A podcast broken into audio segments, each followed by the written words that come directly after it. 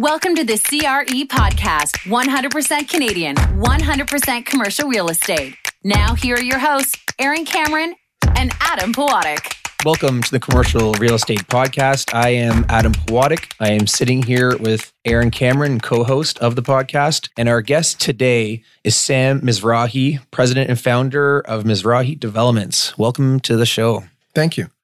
You'd have to be outside of Toronto to not be familiar with Sam. He's had a lot of press in the last while, primarily centered around a humongous development to the corner of Yonge and Bloor. Yonge and Bloor being, you know, the preeminent intersection in all of Toronto. It's been in the press since about 2014. Does that sound about right? Correct. Um, and most recently, it just broke ground. So congratulations on that. Thank you. Uh, but for anybody that doesn't know, it's a, a billion dollar development over a thousand feet straight up, uh, 85 stories and they've got some luxury units in there in the 8,000 square foot range. It's you know been the talk of the commercial real estate community for quite a while.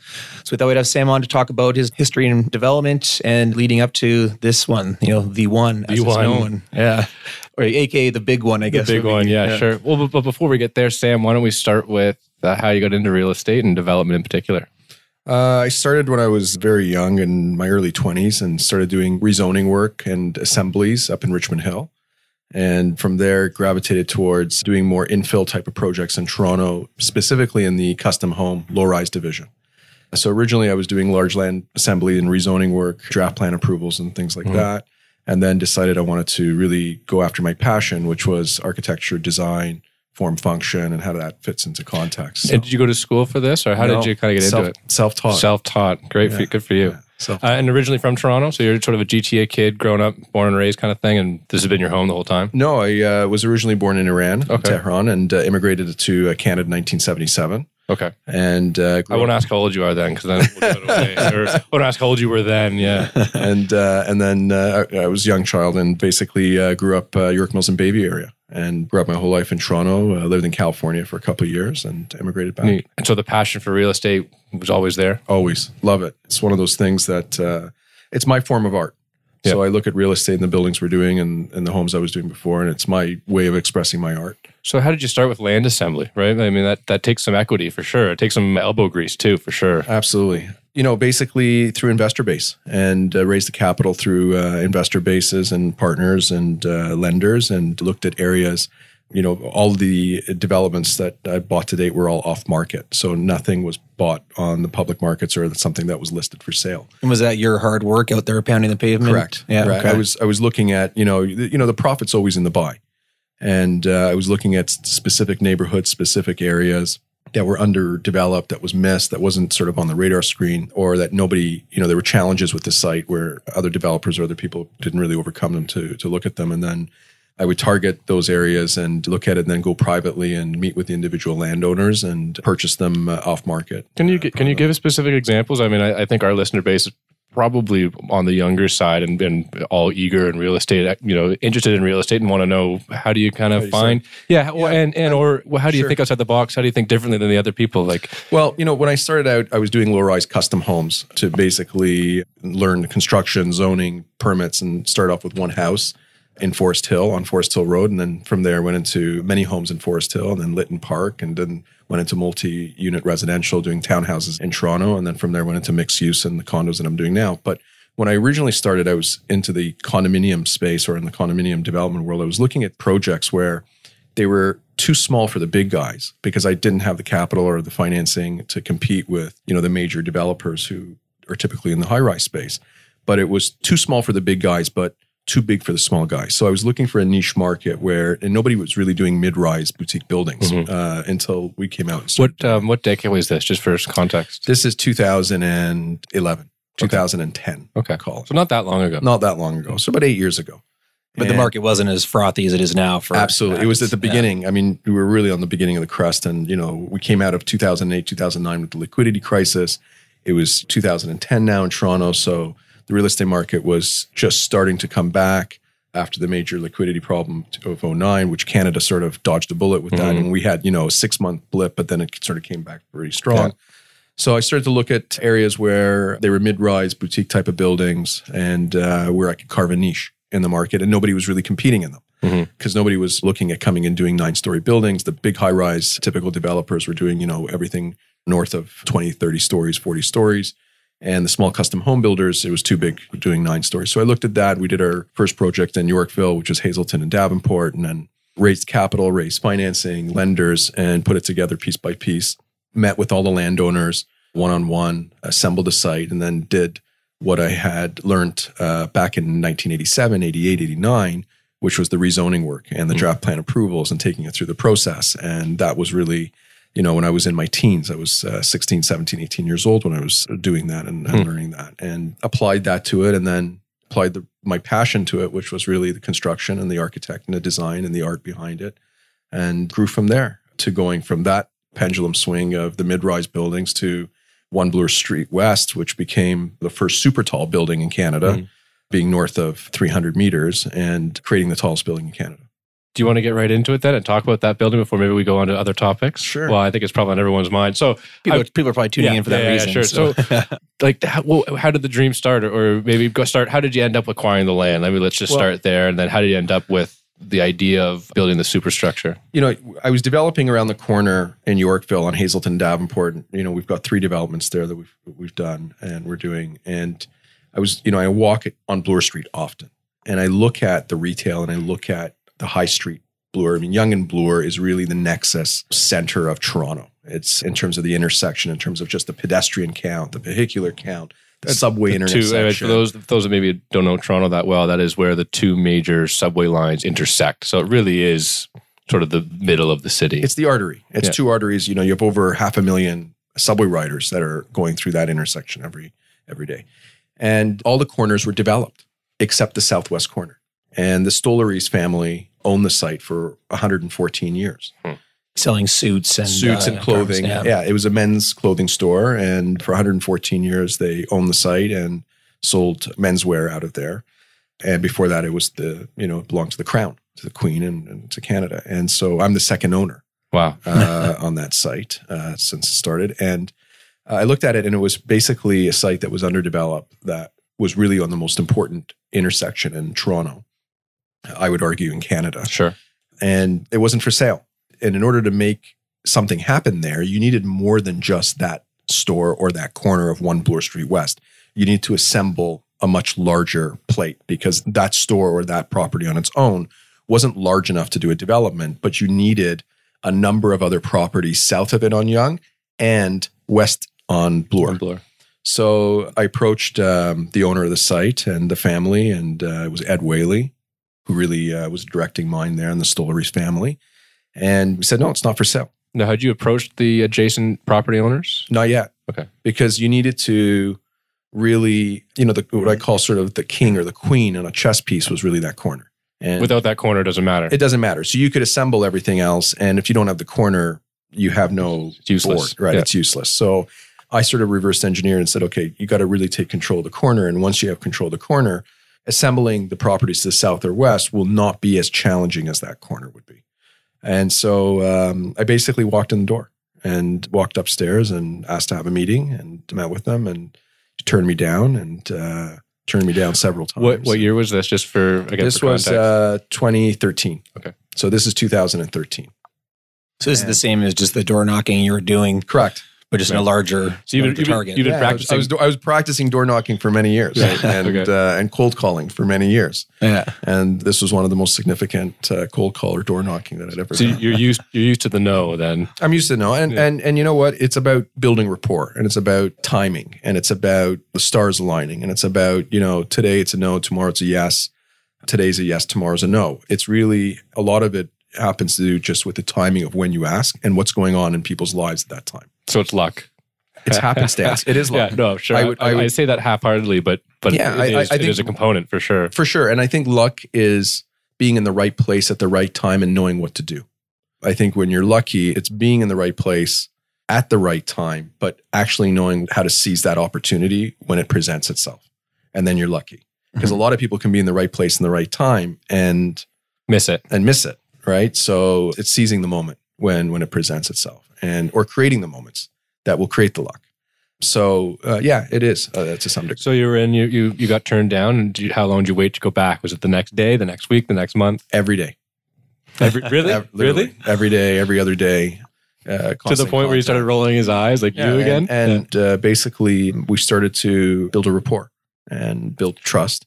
And Did you uh, get the sense he was talking to others? Oh, 100%. okay, I mean, this was the most coveted corner. sure. in the So you think? So you think there's So- there's there's thirty? and he told me, he said, there's, you know, there's a line of there's Right, thirty guys right, talking to me. If you- If you own a strip mall in the outskirts of town right now, you're talking to a, a broker a week. Right. Who'll be cold calling So you. imagine So, the yeah. corner at Yonge and Bloor. So, Yeah. you know, and for decades, every developer in the city was looking at that site and looking to acquire that site. It's one of the most key and one of the most valuable sites in, in the country. So then he said to me, he goes, you know, you know, who are you? And, you know, I wasn't on the map or on any radar at that time. And I'd, you know, done mid-rise buildings around the corner. And, you know, I wasn't uh, Do you as big think? as Do you think the fact that it was that you, the proponent, like the the owner and the, the main guy doing it, rather than the director of a land assembly that was walking and knocking on the door, do you think that had a component or Absolutely. helped it? Absolutely. I think when you're dealing at that level with landowners who are, especially when they're emotionally invested, which most landowners are, but in this case, you're talking about a 114 year family history and you're talking about passion that goes beyond money or the sale. It's about passing the torch for them. Mhm. Right to the next generation, someone who's going to do. So I think them talking to the principal and principal talking to the principal is very significant in making those deals happen rather than just having a broker go in or having somebody else intermediary. So that played a significant role in building that rapport and that relationship with them, which took nine months to do. Like it was a nine month process from what I would say day one to having a deal done. And then from there, I started parallel to doing that, assembling to the south and assembling to the west as fast as you could. Yeah. as fast as I could. And And was, I understand that uh, one of the non-monetary parts of the agreement was to have some sort of monument made out of stone of the original building in the new development. it was important. It was important to the family. It was important to me as a respect and to pay tribute to the Stollery family and and uh, the importance of the legacy of you know over 114 years there. And I wanted to make sure, and this was done in the negotiations way before any application or anything came in. I said I'm going to register this on title so that no matter what in the future, that this monument and the legacy of Stollery's is going to be always there and, And part commemorated. of the, and commemorated and part of the assembly. So I actually went and registered it on title on the day I closed, which was October 20th, 2014. So before we move on to the next stages, during that nine month sort of courting period, Very emotional. I, I bet for him and for you too. I'm sure. And and, and like, at what point did you start talking about here's what I'm going to do with the site, or was that a component? Like, did Day it matter one. to him that It mattered. you It- wanted to build this? You know, that it was going to be the eye in the sky kind of thing, right? You know, at the time when we were doing it, there was no conversation or no even thought. It wasn't part of the brief or any part of conversation that we're going to go build the tallest building in Canada. That was not even in my mind. Okay. or in any of the conversations with the family or, or Ed. What we were talking about was to create a legacy and to create a building there that was second to none and to do it without any compromises and to create an architecture and a focal point in Toronto that would celebrate Toronto. That's what the conversations were about. And the trust that the family and specifically Ed Whaley put in me was that he knew I wasn't going to compromise on the architecture, on the design. I wasn't going to compromise on the construction because he had seen what I had done on Davenport and Hazelton and the other projects. And that was a main concern for him that if he's going to pass the torch to the next person, that there would be no compromises. The value system would be aligned with the value system of what the Stollery's family and what his value systems were. And that we would create something that would be a legacy, you know, after 114 years of ownership. Ending ending a family legacy of 114 years in a country that's only 150 years deep is uh, it's got to be a big decision. Emotional decision for all the Yeah. family members, for the Stollery family, for him. I mean, this was their identity, right? This was his identity, and the family's, you know, uh, part of their identity. So it was a significant moral responsibility to undertake. So did, did price come into the discussions? I mean, again, based on how emotional the, the transaction was, I mean, clearly he wasn't going to give it to you for free just based on the fact that you were going to carry on the legacy. But no, I mean, uh, absolutely. I mean, money is always a factor, and Yeah. price is always a factor. What I realized is I was not the highest bidder. Hmm. Uh, there were people that were actually higher than me, from what I understood after. Uh, and for anybody that doesn't know, can you say the number that the land cost? Everybody can. uh, yeah, I mean, it's public information. Yeah. Uh, my the total assembly cost me two hundred and twenty-seven million dollars. One hundred and thirty-five million of that was that corner and Hmm. the assembly of what the Stollery family. And what's the acreage? Oh, it's twenty-eight thousand square feet. Okay. I call it. Yeah. So, So I can't do the math in my head, but it's it's a, It's a lot it's a high value. Yeah, it's, a high value, per acre. Yeah. And and you know, at the time, it was you know, it's it's a significant purchase, a significant number, and uh, but I knew what the vision was. I knew what we were going to develop there, and I knew that we could command the numbers and the metrics and the fundamentals and the financials would work at over a quarter billion dollars for Right. for just So on you the knew land. So were there was there similar stories or any challenges for the rest of the assembly, or did it Oh, kind of just fall like dominoes? No, I no, nothing falls like that. Dominoes. There's nothing easy about this site. I mean, it was um, assembling the rest was challenging, and then of course, you know, you had to keep going down, and then you had the person in the middle, and and eventually everyone starts to figure out what you're doing, even though you're doing it privately. People start to talk, and Of course. and prices keep moving up. Yeah. uh, as If I hold out longer, he's Right. got to pay more. Yeah. Right. And so we completed it, we got it done, and I couldn't be more proud of the assembly and the timing all worked. And what I was very fortunate about and very grateful was that timing worked for everybody. Because imagine you got 14 different families, multiple landowners, and different emotions, and you have to have all of this come into concert and work together at the same time because you need to have these simultaneous closings take place, or else the lenders and your partners will never lend you the money because they're going to mm-hmm. say you don't have contiguous properties. And there's no way I'm going to pay this so, much so, for this. so there's the luck component of it, right? there's a lot of you know the luck component goes so it's so deep because it's you need you know you get lucky with one thing you get lucky at two things you get lucky at three things but you have a thousand moving parts that had to come together and synchronize and you needed all the stars to align all on the same date with all the same time frames with everything so you start to look at that and you go that's got to be more than luck because all the holes have to line up and there was a lot of them Mhm. uh, it- for it to work. And as I said, multiple sites, multiple different units, 14 different family members amongst, and then have the financing all coordinated, Kinda lined up. have all the contiguous properties all line up and do this all. And plus doing this parallel to that, I'm having conversations with the city. Sure. I'm having conversations with the planning department, conversations with the uh, councillor and everyone else because you're not going to come and your lenders and your investors aren't going to come in and lend you over $227 million and go into a billion dollar project unless you know you're sure we can build what we want to build here. Are you mm-hmm. sure you can get the zoning you want to build here? Are you sure you're going to have the contiguous properties you're going to build? You know, there was a lot of other auxiliary pressures and factors that come in that you have to line up in order to have a successful closing.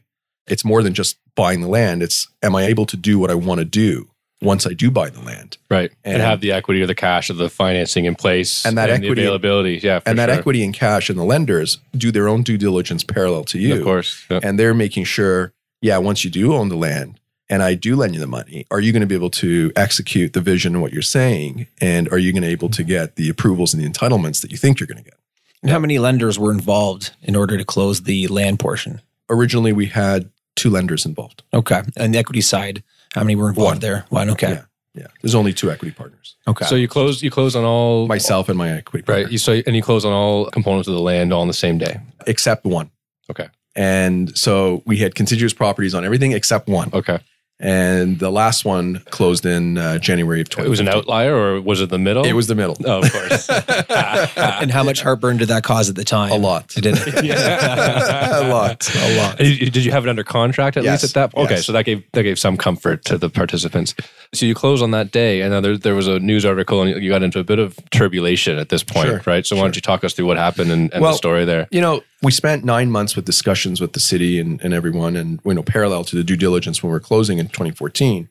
And I think what you're referring to is probably the demolition Correct, of 2015 that Yeah. took place. So if you're going to go demolish a building, there is months of preparation that goes into it. You can't just demo a building on a weekend overnight. You don't you don't just grab a sledgehammer and show up at seven Right. in the morning. I mean, yeah. you have disconnects of gas, water, hydro. You have to get a demolition permit. You have to submit engineering plans for that. You have to show that, you know, you've done your environmental assessments, that there's no asbestos and, you know, there's no environmental issues with the site or in the buildings. And if there was, you have to have remediation for that and remove. So when you think about when you demo something on a commercial site, especially on a corner like Yonge in the and middle Bloor, of the city, right? It's not like you're in a you know a house up north in the middle for of nowhere. context for context uh, at the time and, and being sort of an outsider i think there were a couple news articles out there saying Sure.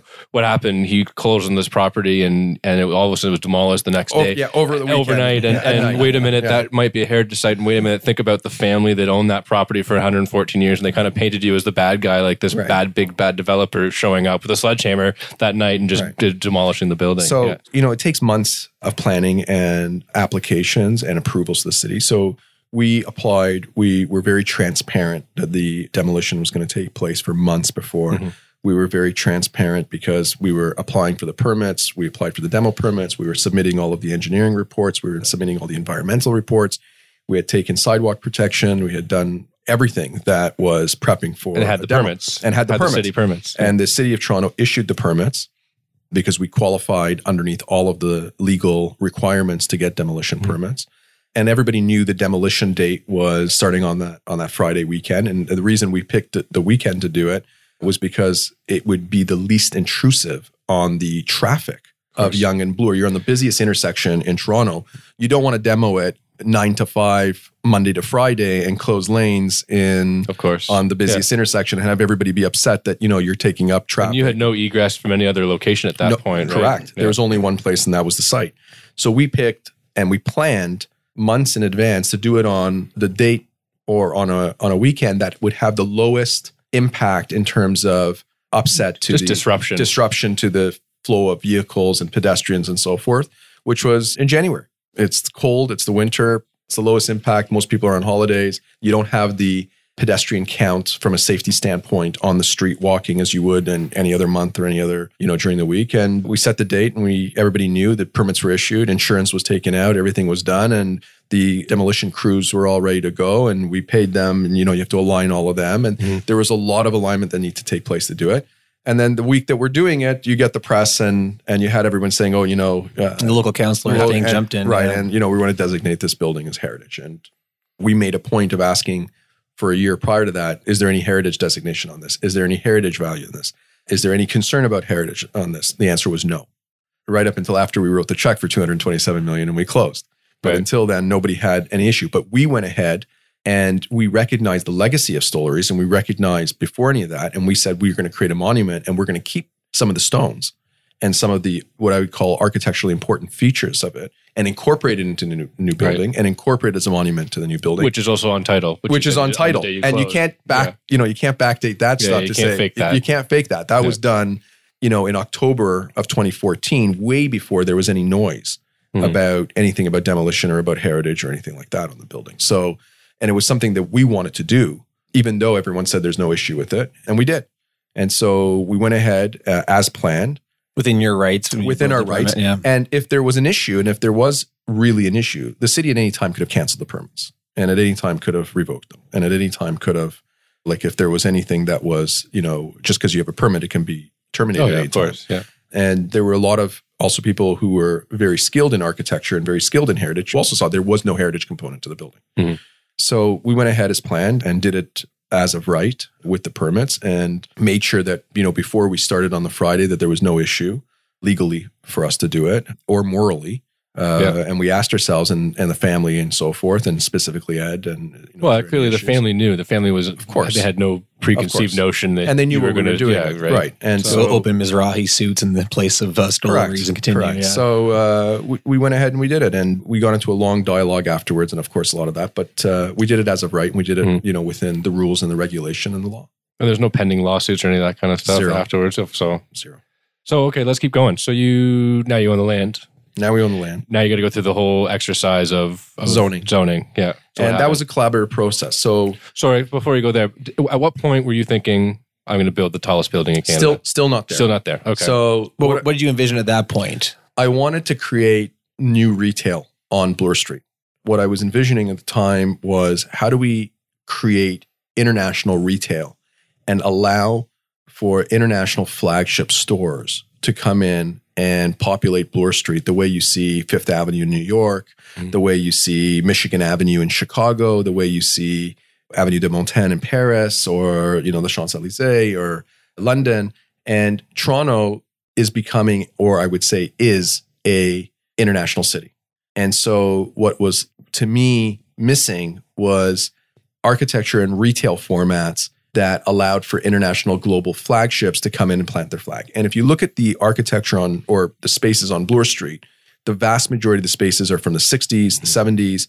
They're low rise, they're very cut up, they've got columns, pillars, low ceiling heights.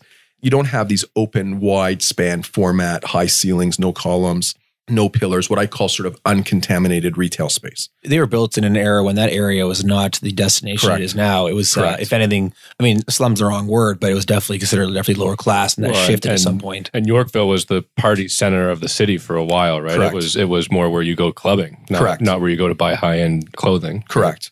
And that transformed through the 80s and through the 90s and 2000. And so Bloor Street became in 2014 high street retail. And I would argue even before. Mhm. Uh, you know, you had Louis Vuitton there, you had Chanel there, you've got, you know, Gucci there, you've got all the high end international brands. So what I was looking at is how do we create award winning flagship international retail? How do we design that? And then how do we connect into the subway? How do we have the path connection? How, you know, you have the subway across the street.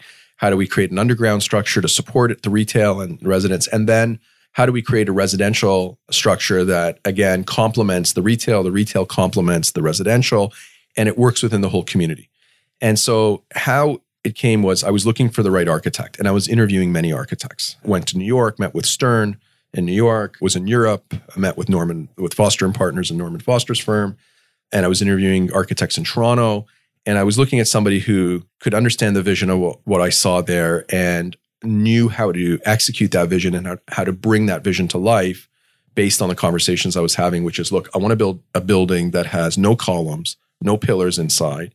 I want to be able to have glass boxes that are like jewelry boxes inside, mm-hmm. have 34 foot ceiling heights. You know, allow the retailer to have a magic wand, whoever that retailer is, to go in there and to create a brand experience for their customers, unlike anything that you know Toronto's or Canada's yeah. ever seen. And then I want to create vertical retail and put in restaurants and put in hospitality and to put in a place where people congregate. Oh yeah, by the way, I want to have these wide sidewalks so that, you know, it becomes a congregation point where the city can celebrate and they can walk and you can put the Christmas tree out like the way you do at the Rockefeller Center in the wintertime and then change it and put public art there and fountains. And again, with no structure on the inside. so you start to eliminate a lot of the impossible dream. the impossible dream. Yeah. And the one architectural firm that understood it and said, "Wow, I know what you're talking about, and I think I can do that." Was Norman Foster and Foster and Partners out of London, and they came up with this exoskeleton, Mhm. hybrid, you know, exoskeleton structure. Yeah, we'll put um, we'll put a link on the the show notes to images of the design. It's pretty remarkable. Obviously, it doesn't translate well in the audio format we're, we're doing right now, but we'll put them up there because it's Well, worth seeing. Yeah, It's- I mean, exoskeleton basically saying is instead of taking the engineering and the structural engineering and putting on the inside of the building, which is what it is with 99% of buildings, we're going to put the structural engineering elements on the outside of the building. So it's like the reverse. It's like having your bones on the outside, Outside, rather than sure. the inside. And then I wanted large ceiling heights. So I wanted very high 18 foot ceilings for the rest of the retail. And then as you start to dream this and you start to envision this and sort of blue sky it, and I was taking trips back and forth to London, to England, to Riverwalk, which is where Foster is. And we started to envision this. Before you know it, you're at 1,005 feet. Hmm. You know, and you're at three. And why? Because you have these large ceiling heights on the ground floor, 34 feet on the podium. You have 18 foot ceiling heights from that point on, going up on the retail six, seven stories. And then you have 10, 11 foot ceiling heights for your residential floors going up. And I said, you know, I want to have 416 units. And they're like, why 416? I said, it's the area code of Toronto. Hmm. 416 and you start to put that into place and before you know it you're at 306 meters you know and then it becomes the tallest building in canada but it wasn't the brief it wasn't Interesting. It just- so that was it's never that was never the objective. never would It was just i wasn't how- even thinking that no, way of course. It just, i was it coming just- from nine story 12 story buildings you Right, know it sure. was just it just happened to so it was a byproduct of design. it was a that all of byproduct of design and then yeah. when you end up putting in all of the ingredients that you need to make the vision you end up there Neat. If we can talk about the retail for a second, we've Sure. actually discussed that numerous times in this podcast because you are talking about seven stories of retail in a country where that is not the norm. Obviously, many cities in Asia have that same format and is very successful there. Was that part of the vision you had for the seven? absolutely I, I, And it's- it has not been successful here too. I mean, as the caveat, right? It, Yeah. we- people have struggled converting that to a successful business model. you know, it's very normal in Asia. It's very normal in Oh, yeah. Europe. Even New York has it. You know, you look at the H&M building in New York, it's multi-story. You look at many of the retail stores on Fifth Avenue, they're multi-story. They're, you know, four, five, six stories. Nobody had ever developed it or built it in Canada. And, you know, when I looked at this, I said, you know, let's create this vertical retail because it's the corner, it can support it. It has been done in Europe and Asia, Hong Kong, Japan, UK, everywhere, yeah, everywhere else else. every major, and, every and major we haven't done center. it. So why can't we do it?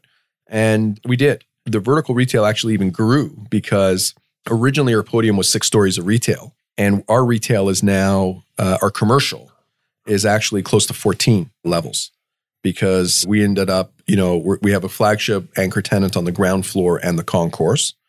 Uh, rumored to be Apple. I can't. I No? can't. Com- I, Okay. I don't comment on rumors. I'll, I'll, I'll comment. I can't. co- I don't comment on rumors. Um, so you know, we have a flagship anchor tenant that takes up the ground floor and the concourse, and then we have two floors of restaurants, which are going to be award-winning global restaurants. so that's second and third story. correct. Okay. And then you have an event space that'll be for events, corporate functions, Weddings. weddings, all that sort of thing. What uh, what kind of capacity do you envision for that? uh, Six hundred.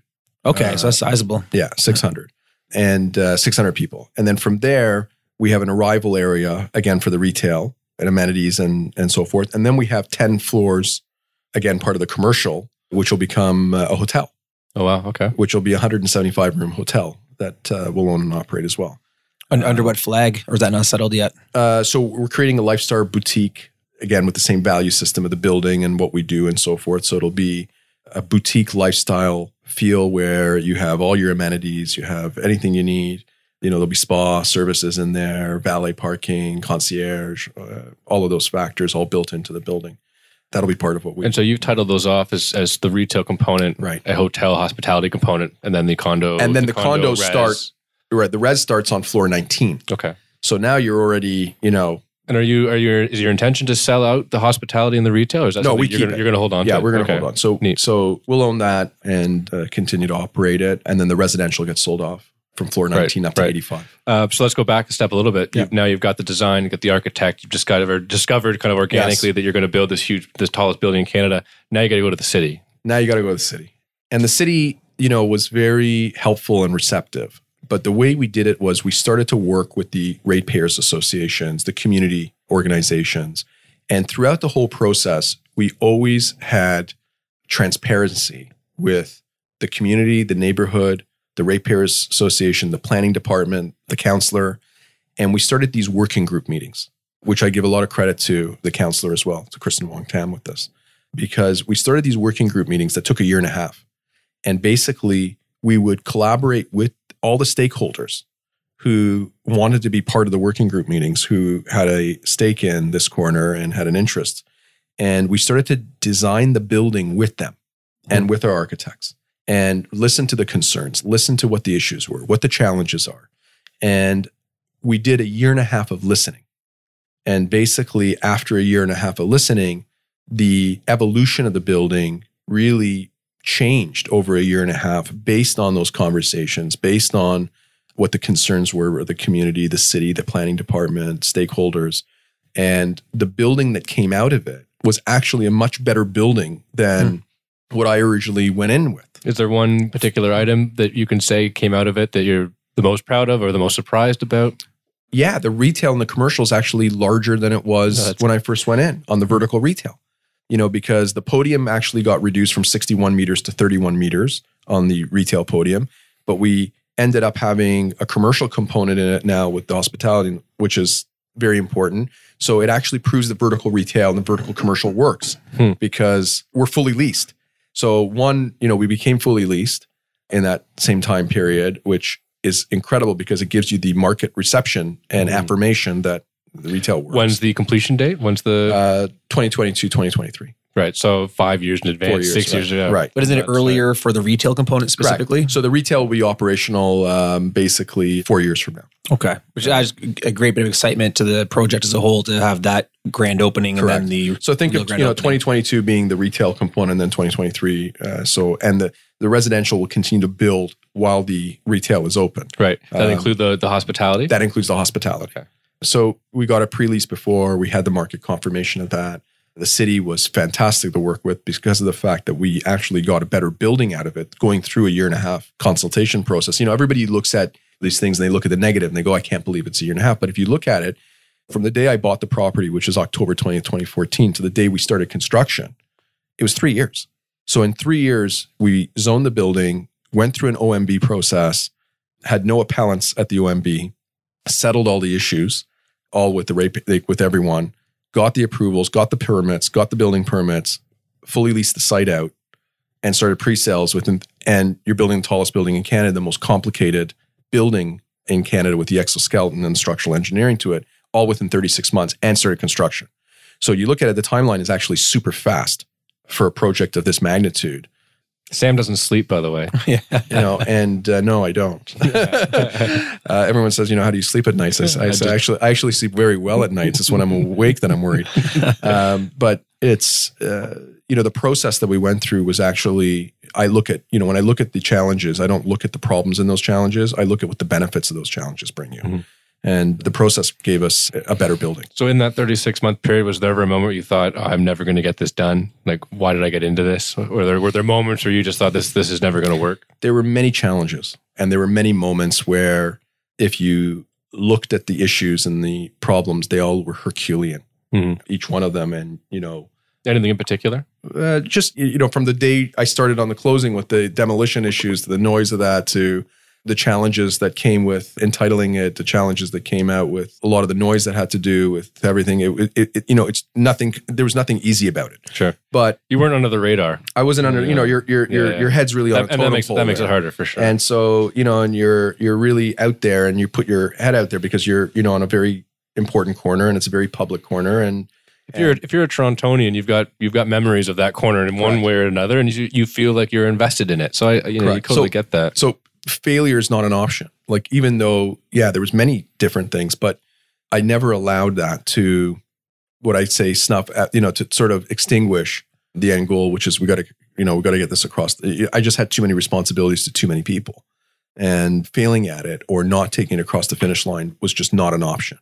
It was just, um, it's too important, too significant. And I took the responsibility on. I knew somewhat what I was getting into when I started it, but when you knocked on that first door, yeah, but I didn't realize really, you know, um, everything that I went through. You know, if, I I think if, if most people say if you would have know, if most people knew what the challenges were before you start, most people just wouldn't do it. And, Yeah, and I think a lot of people didn't do it because a lot of people were so experienced in knowing what those challenges are. They said, "Forget so it. I it's don't your, want to." it's your ignorance that got you here. you know, to some, to- Yeah. I think you know to some degree, it, I think it really allows you to take risks that most people don't because of the fact that you don't see it or you feel you you Your can't you can't over- confidence yeah, too. you have sure. confidence. You believed you believed in yourself. if, Uh, if Ed Whaley had said no that last time instead of a yes, would you have just continued on with the nine and ten story mid-rise projects, or would you have sought Absolutely. out another large project? No, absolutely. Because, you know, I went to Ottawa and I did a project. I'm doing a project in Ottawa on a very important corner in Ottawa, and you know, on a gateway site in Westboro, which is Island Park Drive in Wellington, and that's a 12 story site. So if Ed Whaley had said no, I think yeah, probably I still would be doing a, lot of mid-rise sites. But I think that yes, and what we've done has opened my eyes to a very different world. And the experience in the last three years has you know sort of uh, broadened that vision. And you know you see the world very differently and the city very differently. And a lot of things that you think are not possible are possible. It's just you know you need a lot of the right factors to align themselves to make it happen It must have opened other opportunities because um, you're well known in the development community prior to that, but this put your name out there to virtually everybody in the city. There's been a lot of press coverage of virtually every step of the way for this project. Mostly positive. The only negative, of course, being the uh, the demolition. But that must have opened other opportunities as well. People know you from that project. Absolutely. I think it instills a lot of confidence. And, you know, they saw the execution that took place and the challenges that came with it and the overcoming those challenges and, ex- and still executing and getting it done. Yeah, And execution. I mean, that's that's item number one, right? Yeah. For developers and and, And for lenders. And And well, for, that, maybe that's a good segue into the question about lending. You know, execution is so important to lenders and the ability to prove that you can do it and you've done it in the past. And so, how did you go about now at this point? You've got the land, you've got the zoning. Now you need to basically engineer financing. Yeah, the the financial engineering to do something of this magnitude of a billion plus building is is very complex, and it really has never been done before. There are many developers and many developments that are billion plus developments, but they're spread over multi towers. You know, there's two, three, four towers in the phases, and it hits that. To do it on one single piece of property on one tower was again a very challenging and, and a Herculean task to do. And so, where did you start? I mean, I, I, I'm, you don't walk into a bank and say, "Hey, I need I need a million bucks," right? Like, what? no, where I, did I you need go? a, I need a billion. uh, where did you start? I mean, I guess maybe you had some, you had already land financing on yeah, there. we, we had right? land financing on there. And so it's really the key pieces came to restructuring that land financing and getting into construction financing where, you know, you needed more of a, you know, there's different components to it. So the land financing is different than the construction. Construction is different than land. And so I was doing is putting components of financing in. And instead of doing it typically where you have one umbrella in a typical condo building, you have one bank in there. They may syndicate it within sure. their own groups, uh, depending on the lending limit, because, you know, generally the lending limit is about 100 million in Canada. So anything over 100 million, the Schedule A and, and B and C banks syndicate the loan. So when you're talking about a billion plus building, you know, you would need more than 10 banks. Sure. Uh, There's only the big five, so that causes right, problems. Right. Yeah. And, and you need, so you'd need 10 of them or eight of them to come together. It's very hard to do. So what I decided to do was to break it down into smaller pieces. And I said, you know what?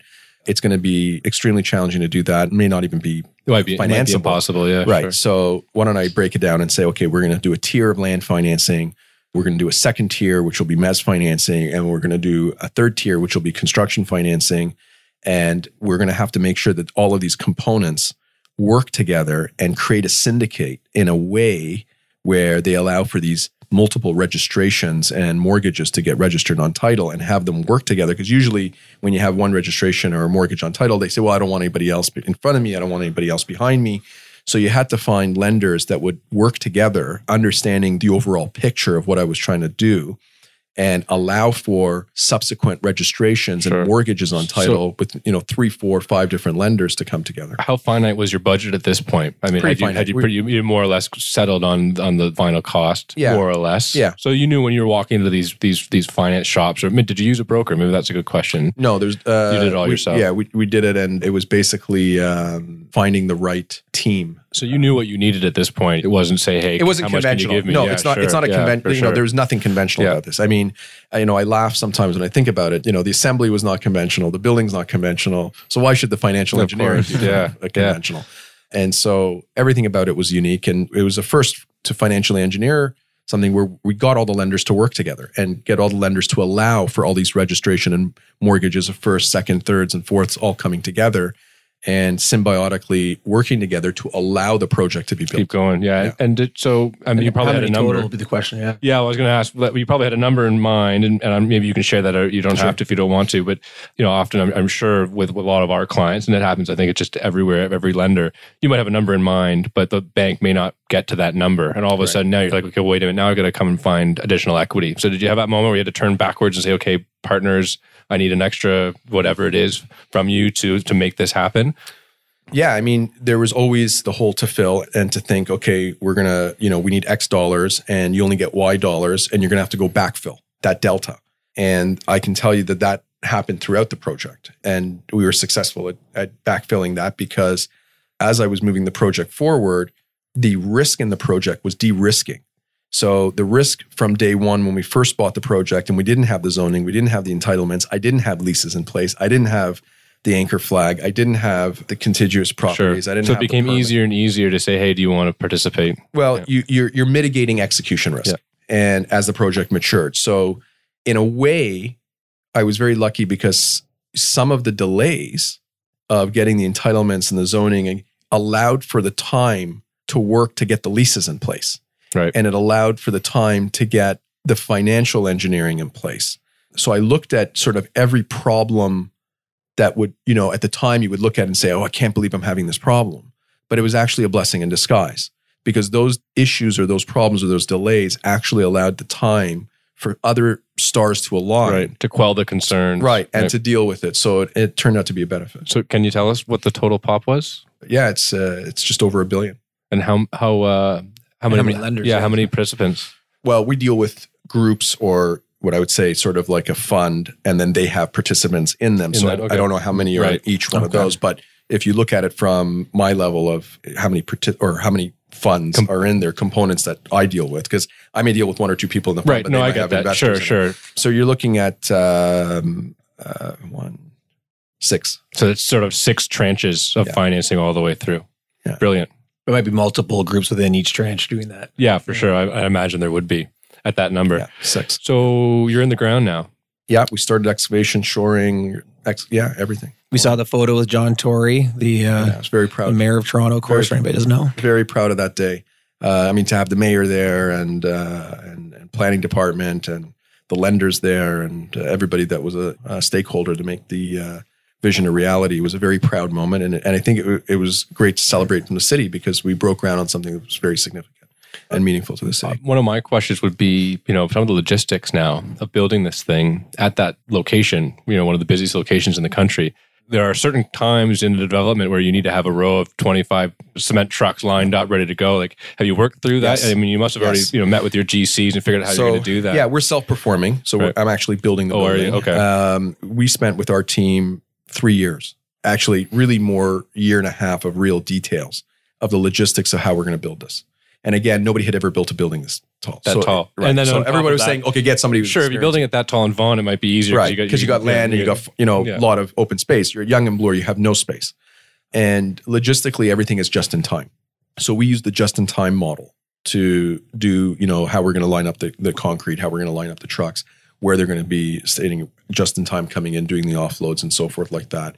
I also you know generated space with putting what i had seen in europe of these containers. So if you look now in Yonge and Bloor and you look at the construction, some of the construction site offices that we did and the hoarding that we use are actual sea containers that we converted into offices and into places for the trades to be able to operate and work out of, And which they're- is first. they, are they stacked? They're stacked. right. And I'd seen that in Europe, I'd seen that in London, and nobody had done that in Canada before that I'd seen, and specifically not in Toronto. And this is now a first, and everyone's saying, oh, you know, Brilliant. Brilliant. Good idea. Look at these. And so we started doing that. But you've got a very tight site. You're on a very busy intersection. You have a very high vehicular pedestrian count. No rear access Nor- or you know, anything. that Yeah, we do. help We have rear access off of Balmuto, and it comes Okay. in and laneways. But uh, and you're building the tallest building in Canada, and you're on a timeline to get it done. Sure. So Are you are you taking up lanes? Uh, yeah, we have one lane on uh, Bloor, On Bloor. and and a partial lane on Yonge, Okay. and we're using state of the art jump system. So uh, there's a lot of technology that's going into this building in Canada that are amongst the first ever, you know, done in Canada, but it's been done in New York, been done in Europe, been done in Asia, but nobody had done it because nobody had needed to do it. So what does that mean? What does that entail? So you're using the elevator core and the actual core and and the elevators to actually build the building as you go up. So think of it like Lego. Hmm. You're actually building it like Lego coming up and using the core and the elevators to actually jump the building up as you go up. Where conventionally you don't do that. Wow. We're also not using fly forms. We're using a, you know this jump system, which again accelerates things. And we're building the, the retail podium first, and then building the, the super tower on top of that, using the roof of the retail podium to become sort of ground zero As a staging. as a staging area as we as we do. So there's a very lot of complex and very unique technology going in in terms of how we're doing it, and uh, we're quite proud of it. And so it's this is this the the best part? Like, are you? Do you feel like okay, the hard part's behind me now? I can No. have the fun part, or No. is this the worst? I'm part? scared to think. Well, of digging that. digging down, I know. Like, you, gotta, keep digging. I know that that's eighty percent of the risk, right? Is going down. It's underground. first, well, the underground yeah. has got a huge risk because you Yeah. don't know what you know. And how far? How But far you're only you going down four stories, right? we're going down 23 meters. And how far are you today? We're shoring and piling and doing the tiebacks right now. Okay. So uh, we haven't yet really excavated Right, yet. We're right. still putting in the caisson wall and the waterproofing membranes and so, and then we'll start to dig. But we're going down 23 meters, you know. So it's uh, and then but then our mega piles and our footings go down 140 feet. So we're going to bedrock. So we're actually going down very deep, deep. To, to bedrock, and bedrock there is about 140 feet. And that's where you're worried you might get a rude surprise. You know, you just don't know. So we've done all, all of our geotech reports and so forth. Everything looks good, but again, you don't know what you don't know, and you don't know what you're gonna, uh, you know, you don't know what unforeseen issues Oh, yeah, are gonna so come. many. And how, Water. how deep have surrounding buildings gone? Not as deep as us. Okay. Um, so so Yeah. For context, I mean, there's one immediately across Yonge from you. Now, how Correct. tall is that building? uh, 75 stories. Um, uh, the height is um, I can't recall exactly off the top of my head to be exact, but, it's so it's you would less than a- suspect that they would have probably discovered something, you know, underground rivers or whatever it may be that really might correct. might scuttle the development. But correct. But you never know. It's a different site. Yeah, Right. you just you just don't know, and and and time changes, and water flows change, and you can predict all you want, and you may not end up with it. So we're keeping our fingers crossed, and you know we just do it. And whatever challenge comes up, we'll have to deal with it. I mean, you know, we we got a great team, and we got great engineers and consultants, and we'll uh, figure it out. So when do you go phew? When do you go? I think okay. when I think when we open the building. Oh yeah, it's the end, eh? I think until then, I just until I you just- cut a, until you cut a ribbon is is Yeah, what- I, I, I, you know, the experience I've had in the last three years has just been you just can't say phew, and you can't, you know, you can't hang your hat until you finished it because there's so many unforeseen challenges that can come up that I can't even think of. Yeah, well, you And- if you could, you would. Right. Yeah. And so all I can do is just execute and mitigate execution risk as it goes and whatever challenge presents itself, uh, figure it out. And that's been really the story of my life. Hmm. Right. Just figure it out. Yeah. know, I know you're pretty early on in the actual development phase or the building phase, but you are on schedule and where you want to be. Yeah. We're Uh, actually four days ahead of schedule right now. Perfect. So we're, we're in a very good place. and only a couple thousand days to go, right? Correct. Yeah. Correct. Correct. In terms of the the condos, Yeah. what's the price per square foot that you're They started at $1,200 a square foot Okay. and then went up to uh, over 3000 and would that be for the luxury units? Yeah, I mean, Yeah. they're all really super luxury. It just depends on which floor you're on and and your views and so forth like that. The building's blend average is over 1900 a foot, uh, starting Wow. at 1200 and going to 3000 and it- it's a one of a kind building. The finishes are one of a kind. Uh, it's very super high end. There's really no upgrades because we're putting in top of the line on everything. Right. What And- what variety of unit suites, unit mix? We have everything. Yeah. So we have uh, really you can come in and custom design your unit. So if we don't have a unit that is palatable to you, you can change it and design it. And that's been one of our significant marketing uh, and and what we've done in our previous buildings is allow the homeowner to really design their own units and have a customized view on how it is because it's your home. So we don't do a formula built or a cookie cutter where you have four plans and this is it, and you got to pick one of the four and you can't change anything. We allow really ultimate flexibility in the building and in the unit uh, mixes and suites that you could really you know, change sort of something around. like from a 400 square foot up Sure. to like if someone said 6,000. So yeah. I can I can actually uh, attest to that. I was in one of your previous developments over the Christmas holidays, and that unit was I think 3,500 square feet, but included a walk-in. Well, you say wine cellar, but of course you're you know above ground. But a, a wine room to be the size of a size of a very small condo, and I got to think that that was not off of a design plan provided to No. everybody. that's a very unique yeah, building. That's, that's a great example. Um, you know, that's our building at 181 Davenport in Yorkville. I, I know because I know all the suites and what what they've done, and that's one of the units there. And basically, um, it's custom design, and each homeowner has ability to create a custom home. So you want to put a wine cellar in or a wine room in. You want to have it two stories, we can make it two stories. You want to create uh, a media room, we can do that. Uh, we've had basically every customized requirement all the way to a basketball court Hmm. in one of our buildings that the homeowner wanted. and where are you on your pre-sales now? Well, we're opening Saturday. Oh wow. Okay. So uh, we open Saturday, January 13th, and uh, open to the public, and we'll start. are you uh, taking a suite? I am. Of course. Of course. You kinda have to. I think you have to. Yeah. well, you know, for, uh, for me, it's um, there's only one building like this. There's only one address, and you know, I looked at it and I said, I'm, you know, I, I can't replicate this ever again. You know, everyone, you know, asked me, you know, what do you do after this? And I, you know, I, I don't know how to actually replicate this again because um, there's very few places that you can in, in Toronto or in Canada that you can do something like this. And so I, I made a point of uh, absolutely purchasing one of the units because it's one of a kind, and uh, I know, and I know I'd regret it afterwards. No, if yeah, of course you would. Oh, yeah, I?" of And course. so- I, I read online that there was at the time 3,000 people pre-registered for 416 units, probably more now. So I imagine you're going to get through the sales process pretty quickly. Yeah, I mean we're you know we're optimistic. We've got a very good list uh, of registrants, and there's been a very good following and so forth leading up to it. We're excited to open up this Saturday on the weekend and see what the velocity and the traction is, and uh, and and go from there. But I'm very confident that we're you know we created something for the market that's one of a kind. It allows the market to uh, or the homeowner to be able to customize their suite and their home in a way that you know you can't really do in any other building. You're on the subway line. You're connected to it. You've got the you know the high street retail. Uh, you can walk to cinemas. You can walk to restaurants. You can walk to the museums. You can walk to the university. You got the hospitals right there. It's basically everything that you would want. So In the top 10 stories, a, a guaranteed unimpeded view for the long-term foreseeable Well, future. I, you know, it's, it's interesting because Yonge and Bloor sits sort of on a pedestal, and Yonge Street going south goes to the lake goes down. So the topography is sort of like the buildings on a pedestal. So even if other buildings or anything that are being built south, you're sort of higher up on the ground.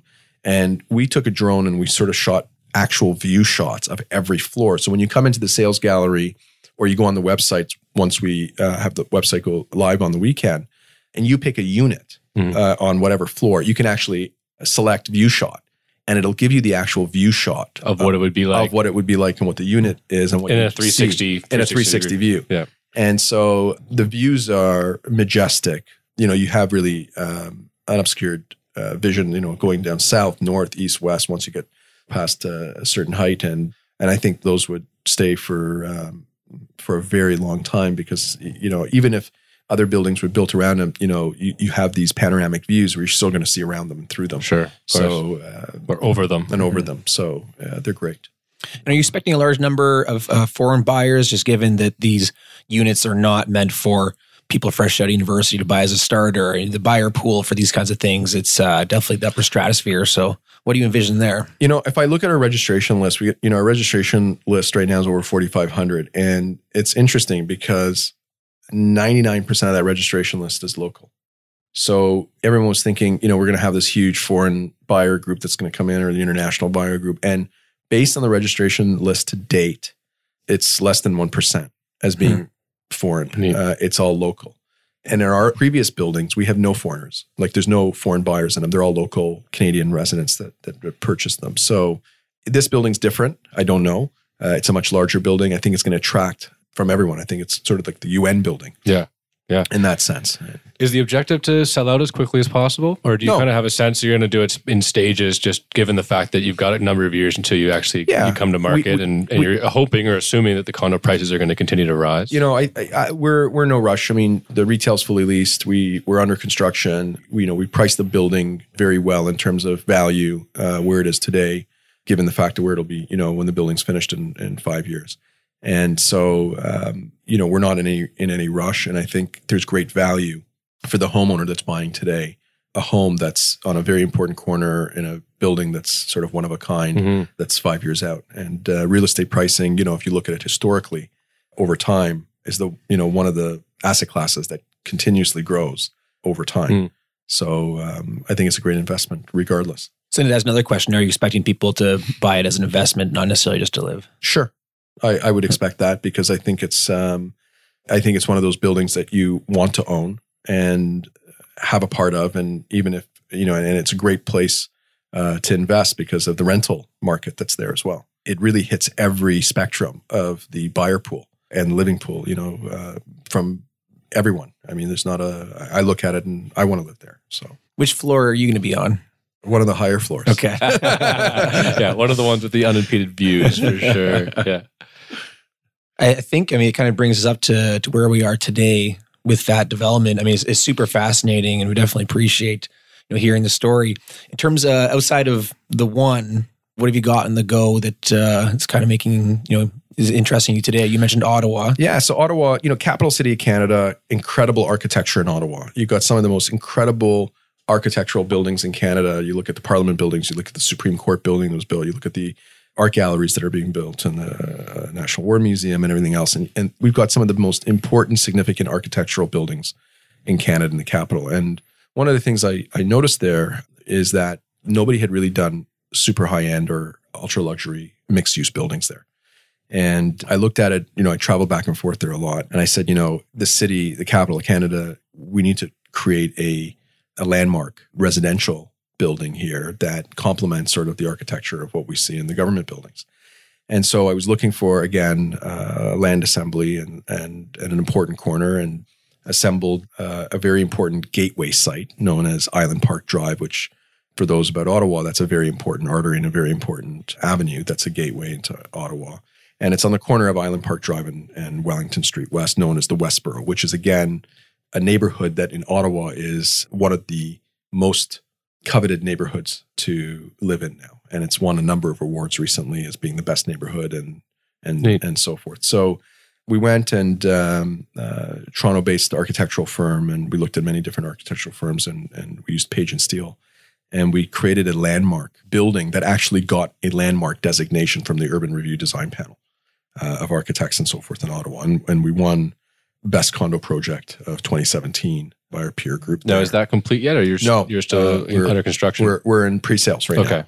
So we just launched that uh, recently. And what on a per square foot basis are you are you targeting on there? Uh, 900 Okay. $900 Which would be- That's Would- top of market. For Yeah, that must be Ottawa. top of market for Ottawa. It I mean, I, I wouldn't imagine anything more than seven hundred in that in that It is. neighborhood. It is, and um, eh, but it's a very unique building, Right, very unique clearly. intersection, and it's very it's the same value system and and similar to the buildings we built in Yorkville on um, you know the building that you mentioned that you went into that had the wine room. Yeah. So uh, again, custom design, very high end finishes, Okay. uh, very high end architecture, limestone, and Ottawa is a venture for us because it, it really allows for the art of what we're doing and to show that it's portable and taking it to Ottawa and the capital of Canada and creating a, a destination landmark building, I think was very important because again, I, I hope that it inspires others to do the same there.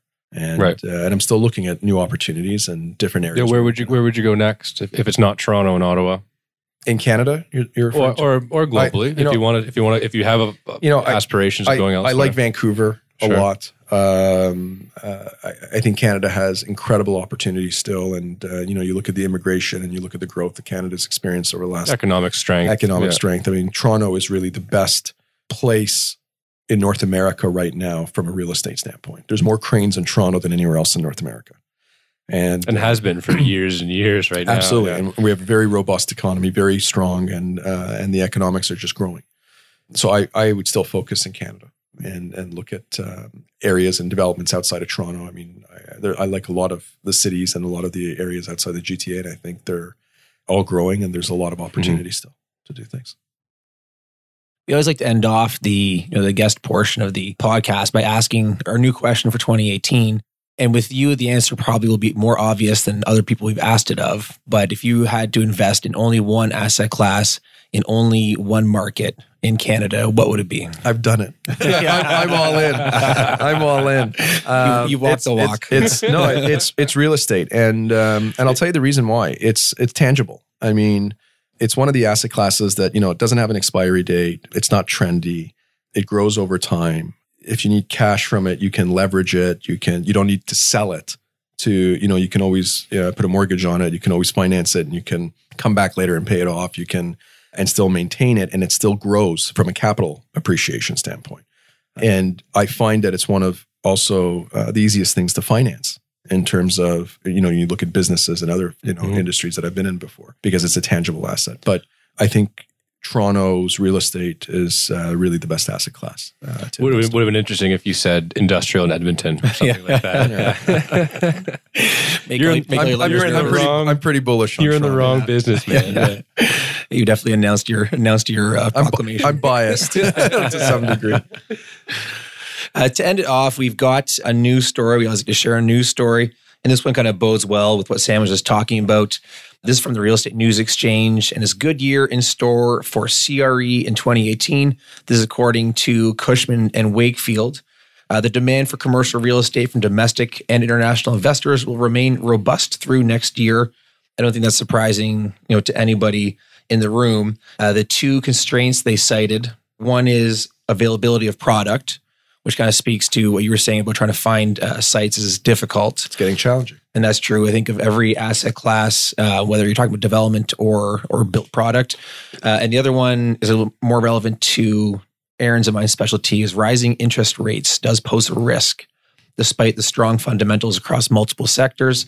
Obviously, last year there was two interest rate hikes, and there's more expected this year. But um, you know, at this point, I got to think people have to be preparing for that and uh, knowing that.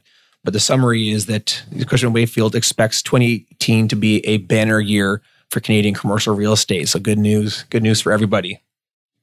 I agree with that. Yeah, you know the interesting thing that, that comes to mind when you when you mention that is the the number of entrants to the market, right? Like it, it still seems to be. You know, maybe go back, uh, Sam, when you were when you were starting this project in 2010, 2011, and kind of knocking on doors. There might have been, and I'll make a number up, 30, maybe 40 major developers in the city that could do something like this. Maybe that's too high, uh, but now it feels feels like there's 70 or 80 or 90, right? Like you know, you talk to any of these guys finding land there's 30 or 40 people at every table making bids and trying to figure out how they can do it differently than the next guy. And, and much just just keep pinching on margins, I guess, is the challenging part for you, right? It's not as easy to get to the yields that you're used to five Yeah. years ago. I mean, they don't. You know, land is one of those things. You know, it's the saying goes, they don't make any more of it. Yeah, exactly. and um, and the population keeps increasing, and uh, there's not enough product out there. Like Toronto, you know, the reason why I believe the market is so strong is there's just not enough inventory to keep up with the demand of the immigration and the uh, demand of uh, the densities that we're seeing coming from that immigration. you know, there's still a shortage of condominium units. Uh, everyone looks at all these cranes and they're like, oh, I can't believe it. Yet there's still a gap in terms of the number of units and the immigration and density that's coming in, specifically because of what happened with the Oak Ridges Moraine and the Green Belt and everything else that Mhm. intensified downtown core of Toronto. So um, I, I agree with that uh, statement, and uh, and I think the next few years are still going to be uh, very uh, strong in terms of the real estate. you know, it's curious. We used to, you know, talk about the price of real estate in whatever facet, whether you're talking retail or condos or you know apartment rental or whatever. Uh, and is is it sustainable? And you know, I think now Torontonians look at themselves as a major urban center, as something like a Paris or a Madrid or a Tokyo or wherever, An international city. an international city where the prices in those cities are still much more expensive than they are in Toronto by comparison. We're really cheap if you think about it in that if you think about the city in that light in that context. I agree with you. I think we're incredibly well valued, and I think we are uh, we're undervalued. I think if you look at the context of Toronto's real estate compared to the international cities, I think we're incredibly well valued, and I think the prices are going to continue to rise over uh, time without uh, any question to start to synchronize with what we see uh, in sister cities. You know, especially Chicago, Yeah. which I would consider a sister city. Great of Toronto. Example. And the article ends off with a line that would probably be relevant to somebody like yourself opening a sales center this Saturday for very high end real estate.